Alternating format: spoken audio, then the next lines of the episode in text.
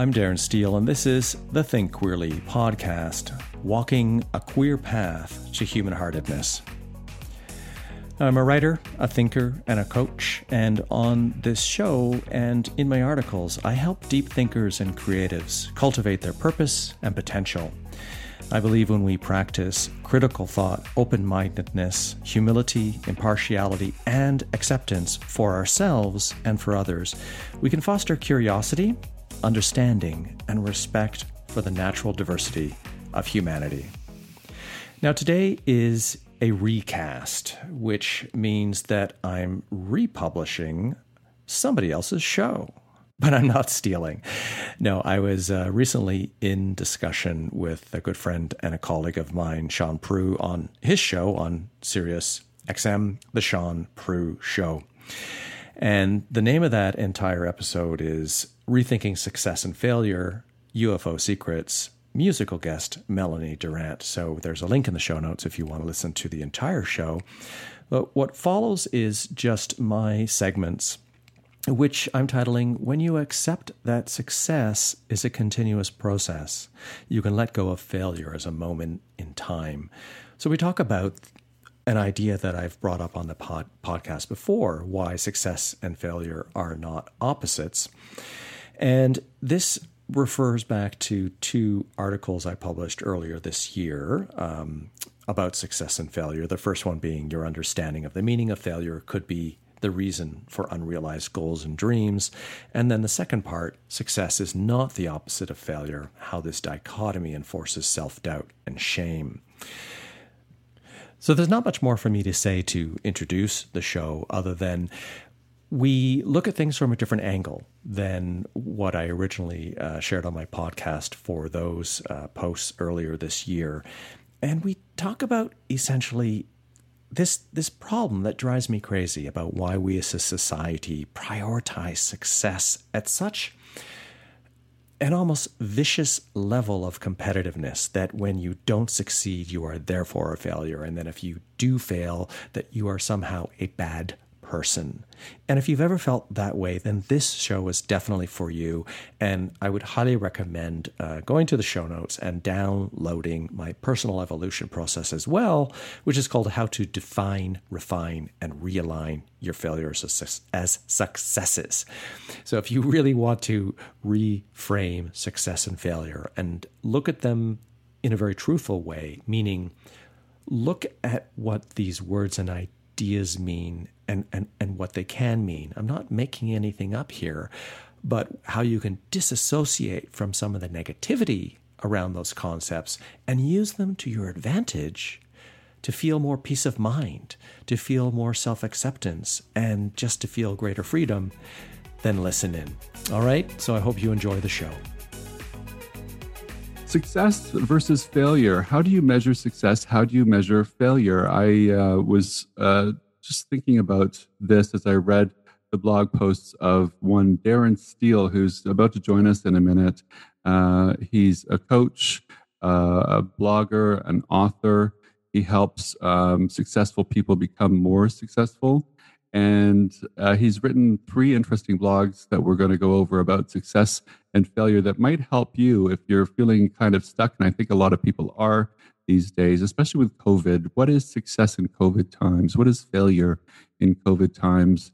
I um, I took to what Darren had written because um, last summer I had uh, si- I signed with a big uh, literary agency here in Canada, and they asked me to do a book proposal, and uh, for a memoir that I've been writing, and so I said sure. And then I got a look at the structure of the book proposal and it asks all these questions like, why you? Why this book? Why now? and it completely, and I can write. So to not be able to answer questions like that, to not be able to come up with the words for questions like that um, and, and do a good job made me feel, and I'm almost done it now. I've really plowed through it over the last several months, but for the longest time, I felt like a failure good time to bring on Darren Steele and see what he has to say about that. Welcome to the show, Darren.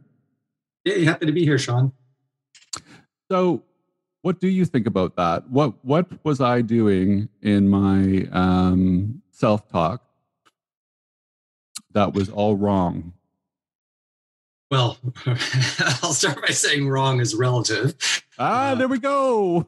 Yeah, I know. Right, right off the bat. It, it is so typical, and I, I, love that you open with that story because you know it challenges me to have something to uh, to speak to to to frame around this idea of um, success and failure.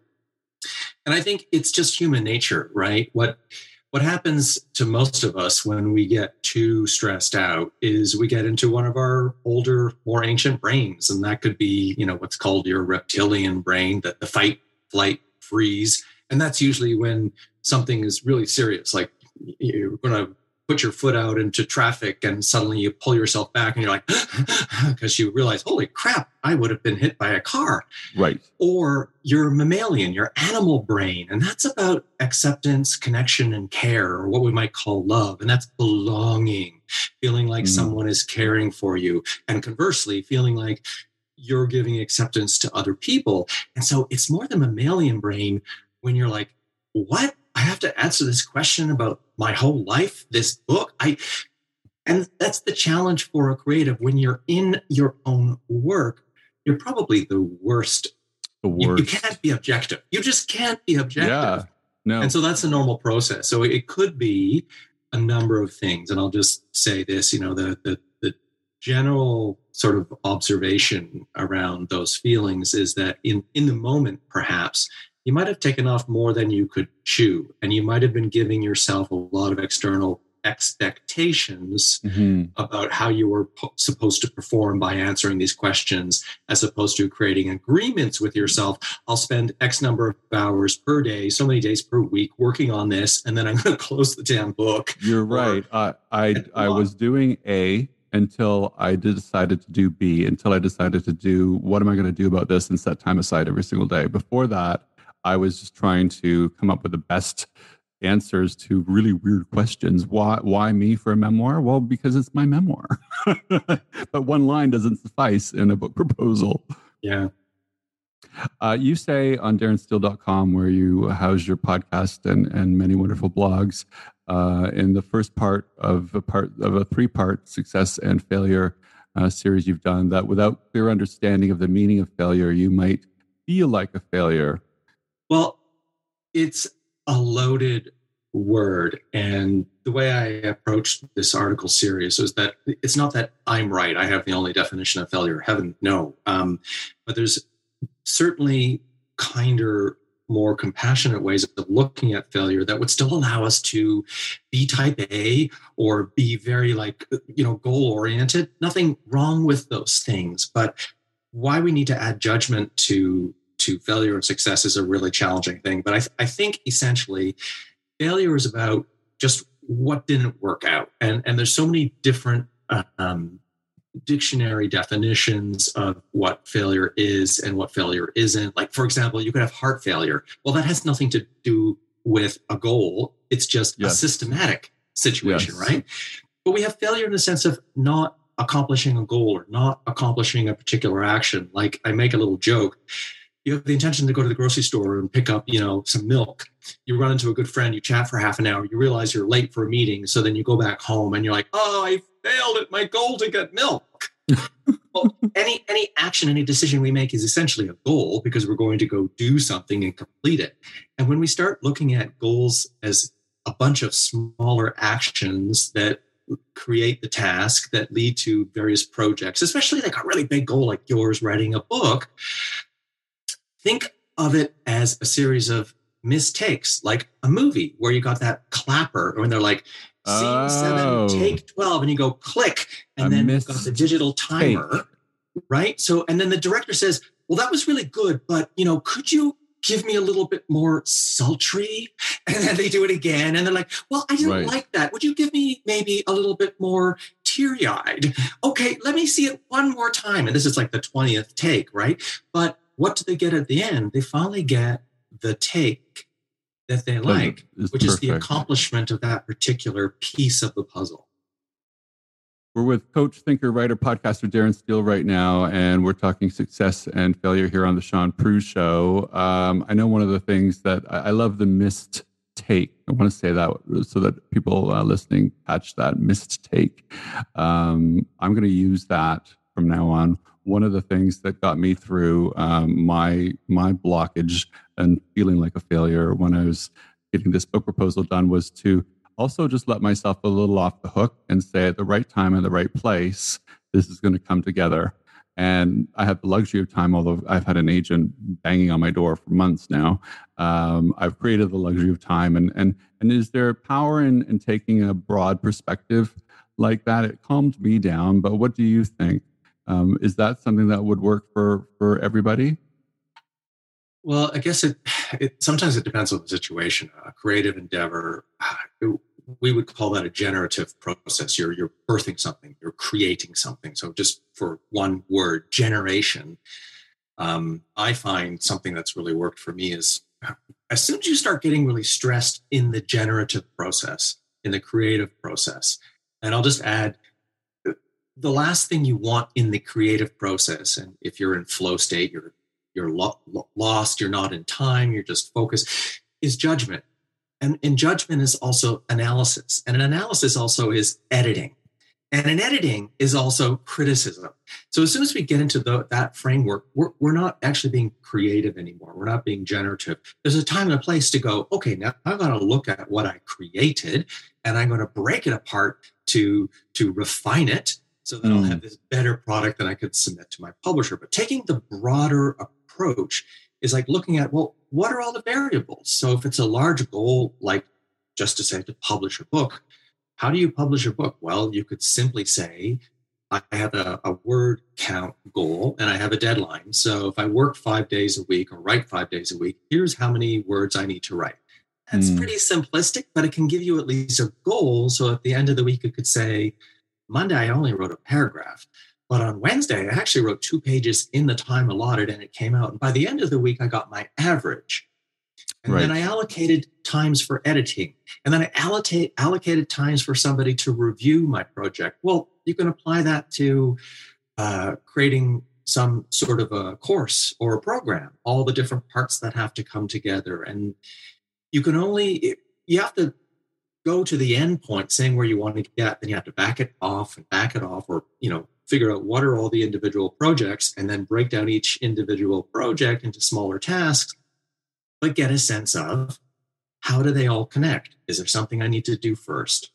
Is there something that I could start working on, but is dependent on something else? You know, writing writing a memoir is kind of different because you've lived the whole life. So you could decide to write the period of your 20s and then jump to the period of your 40s because I know you haven't gotten much older than that. I'm 39. Kidding. But that is that, you know, to wrap, I mean, if we get too focused on the one moment, the isolated thing, like I didn't produce enough words today. Well, that's going to make it really problem to that's going to make the bigger goal the bigger picture seem all the more daunting because you're like how do i get there? So it's this paradox. You do have to be in the moment of the the singular activity like write so many words today or write for so much time today. And then know that if you didn't do so well on that project you can always come back to it the next time. It's a long iterative process doing something like a book or a big project it sucks. the Not the book right? part, the proposal part. Yeah, um, the, the hard stuff is what challenges you and makes you really look at things from a perspective of, you know, um, through somebody else's eyes, so you can perhaps get some objectivity through your own yes. eyes. Right. Yes. Talking about the emotionally loaded word failure here um, in the uh, first part of your three part uh, series of blog posts on success and failure. You um, tell the story of going to do your master's um, overseas, and then um, in the end, um, decided not to complete it. And you had a mentor or an instructor who said some really powerful things to you. I wonder if you would share that with us. oh, sure. Because it was it seems so simple but so correct um, yeah. when she told you what she told you. I think you know it goes back to you talking about um, the editor pounding on your door, wanting you know results in an outline. Well, you know, at university, I was really helped along by some wonderful uh, professors, mentors, and my advisor, Jutta Goheen, um, who really believed in me. And she even went out on a limb and believed in me when I came up with a, a thesis topic that won me a year long scholarship to work on my master's in Germany. I was at Carleton University in Ottawa. And we also had a discussion that was very open when she said, I will not be able to support you on this topic anymore because I'm not an expert. I would love to, but I'm not an expert. But when you come back, I can work with whoever you find in Germany um, as like a co advisor kind of thing. Well, long story short, I, I couldn't find a way to prove what my thesis was. And right. that was emotionally wrecking, right? There was the classic I felt like a failure. I did all this work. I was a year right. and a half before I got to get to Germany. I thought, oh, this is going to happen. But she, I was really having a bad time, uh, having enrolled two semesters after coming back from Germany, trying to do this thing. And I don't remember what I said, but she just looked at me. She said, It's okay if you want to stop. And you shouldn't be doing this work for me. You should be doing this for yourself. And it was like, oh, I think right. if I, I, I might have cried and just wanted to hug her because I so wanted to make her proud of me. Yes. But that, that wasn't the point wasn't the point, but it's it was a, a sort of a breakthrough moment, I think, yeah. um, for you. And when I read that, I really realized how often we direct um, what success looks like in the directions of people we wish to please, um, or to make proud of us, or to you know show off for. Um, in the second part of your um, blog, you talk about the negative uh, effects of shame on success. Mm. And this was interesting. You you say many years ago you discovered that shame, in your case, gay shame, was holding you back from accomplishing certain financial goals and limiting your career success. How so?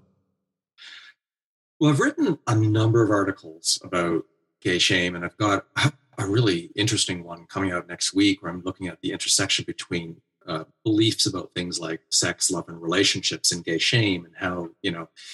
Uh, but you know, shame or gay shame specifically for gay men is about having taken in all of the ideas in society that there's something wrong with me because I'm gay.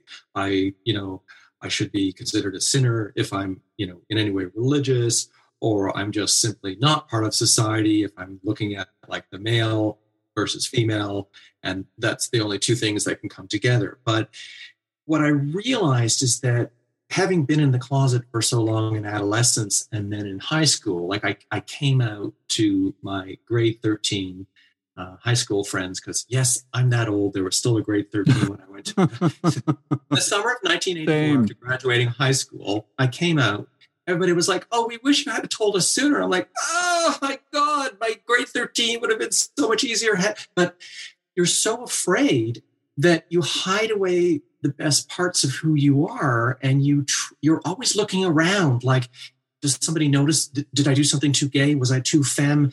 Um, and you're always second guessing yourself and i that sort of goes away after a while when you start you know in your 20s and your 30s and then i just realized why am i beating my head against the wall? Why am i not getting where i wanted to go? And every time i wanted to become a little bit more famous in the sense of famous you know like I mean, more successful, more prevalent. I just yes. realized I would Relevant. pull myself back, or I would I would just feel afraid of being more exposed. Even though I was out, I was writing articles for you know gayguytoronto.com. I was trying to I was trying to position myself as like a gay fitness coach and then like the, the, the gay men's personal development guy. But I kept feeling this nagging, I'm not good enough. I don't fit in. My opinions are not valuable because mm, discounting yourself. Enough. And it, wow, when I finally had that awareness, it was like, what an awakening. And then what did you do?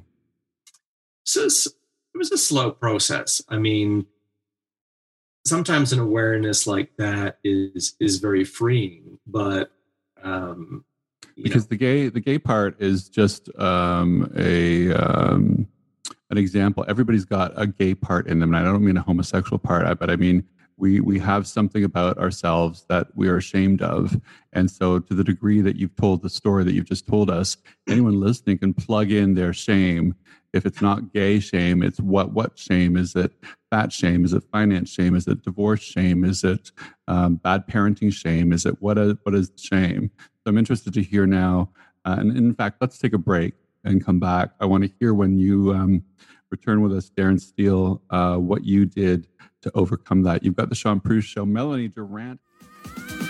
You have a purpose and a reason. You were perfectly formed. The Shaun Proulx Show on Canada Talks, Sirius XM 167. Welcome back. The Shaun Proulx Show underway here on Sirius XM Canada Talks Channel 167. You might thought thought I forgot where I was there. That's because I'm I'm deep in thought, uh, talking with Darren Steele right now about success and failure. And just before break, uh, he was talking about something I think we can all relate to, and you may not think so at first, but gay shame was holding him back from accomplishing certain financial goals and limiting his career success. You may not be gay, but we've all got a shame of some sort that holds us back. And so I was deep in thought there as I was coming back from break about what my shames were that were holding me back. Um, when you discovered, Darren, um, that these were the things that were holding you back, you did what? I'll just mention quickly uh, shame in general is the, the belief that you've you know you've done almost something ethically morally wrong and you're probably taking on those beliefs from other people whereas guilt is just you did something wrong. Like you didn't show up for a class that you said to somebody you would show up. So there's a very different, like, emotional aspect to that. And I, I make that distinction because I just delved more into the gay and the, the, queer experience on a number of levels. I read Alan Downs's uh, The Velvet Rage, um, and I'm pretty sure Alan Downs is the person who came up with the term gay shame. And then I started writing more articles about it and just being vulnerable because, at least for me, in the work I do as a, a coach and someone who's a deep thinker and writing, it, it seems almost like a, a paradox and a contradiction at the same time. Here I was realizing that as I was trying to be successful before this period, that as I was putting myself more out there, I was uh, having these sort of unconscious, you know, tugs at me. But then when I became aware of it, when I had the clarity, when I was able to like shine the light on that darkness hidden deep away in a formidable closet, I was like, you know, I know we got to be PG or I was like, f that. Um, right. right. The way for me to deal with it is to expose it and for me to understand it and to grow through it. And I guess my personal evolution has been in my work as a coach is that I go through my own experiences. When I'm studying something new, I apply these practices to myself. And good grief, I think I've written anywhere between eight and a dozen articles on, on gay shame or um, just to expose it, to lay it out there. And interestingly enough, I've had more comments in general on those posts than than many others because it really gets to that in the solar plexus or right in the heart of many gay male experiences and even other people who can relate like you said to their experience of shame gay or otherwise. Yes it doesn't have to be gay shame. It could be any kind of shame. Really shame is shame. Um, one of the things that we're doing right now with darren is talking about his three part series on darrensteele.com about failure and success. You say failure and success are not a duality Success right. is a measurement, uh, is a process of acting towards an intended outcome, but failure is a moment. Failure is not the process. Success is the process. Failure is the moment. And that's huge. Yeah, I, you know, a, a duality is something really simple, like right or wrong, up or down, good or bad. And, you know, a, a duality cannot exist unless there are both sides a binary is another way of expressing it, expressing that, right? Gay, straight, male, female, binary duality, same word. But there's a middle ground because they they have they, one side cannot exist without the content or the idea of the other. So failure and success, for lack of a better word, are are in the same neighborhood. They could be maybe complements in the sense of the ideas complement each other, they inform each other. But success as a binary or as a, a duality would be success or no success. It's just success is a process. I mean, so you, uh, can you really describe it as a binary or a duality? I don't think so, because success, think of successive steps, one step after another. We have to take action, a process, in order to get anywhere. If you set the goal that I'm going to walk uh, two miles a day, well, that's literally one foot in front of the other. That's the process to get to your two mile goal. And failure is just a stop. It's like you could say, I failed at my goal to walk two miles today because I only right. walked 750 meters. Right. Well, that's kind of harsh. Like maybe something else happened, but you could also say you had a partial success, right? Yes. So that I think is part of the emotional reframing or redefining of the or the thought revolution.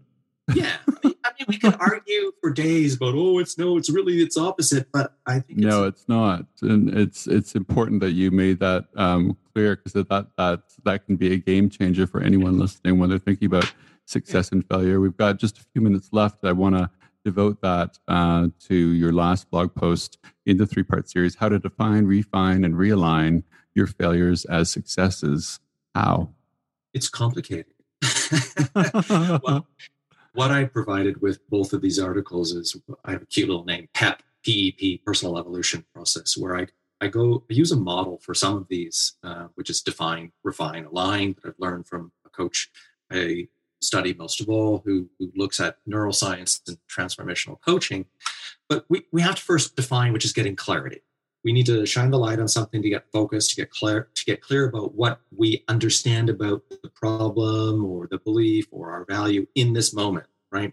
So if you're thinking i failed at uh, my master's because i didn't complete it well i could look at it and say define the entire situation get clear on it. So i go through a series of questions and some of them seem to repeat but then you go a little deeper where you look at it from a different angle and you refine it. But what's most important is getting to the alignment. That's getting into the emotional understanding and attention, uh, sorry, intention, so that you, you line up with how do you want to feel about this. And that's a very different process towards success. And, you know, I would just say I've written elsewhere very quickly, there's actually a four step process to success. You cannot put the goal before the action. You can't put the action before the practice you can't put the practice before the process, and your process will fail, in quotation marks, if you're not in emotional alignment.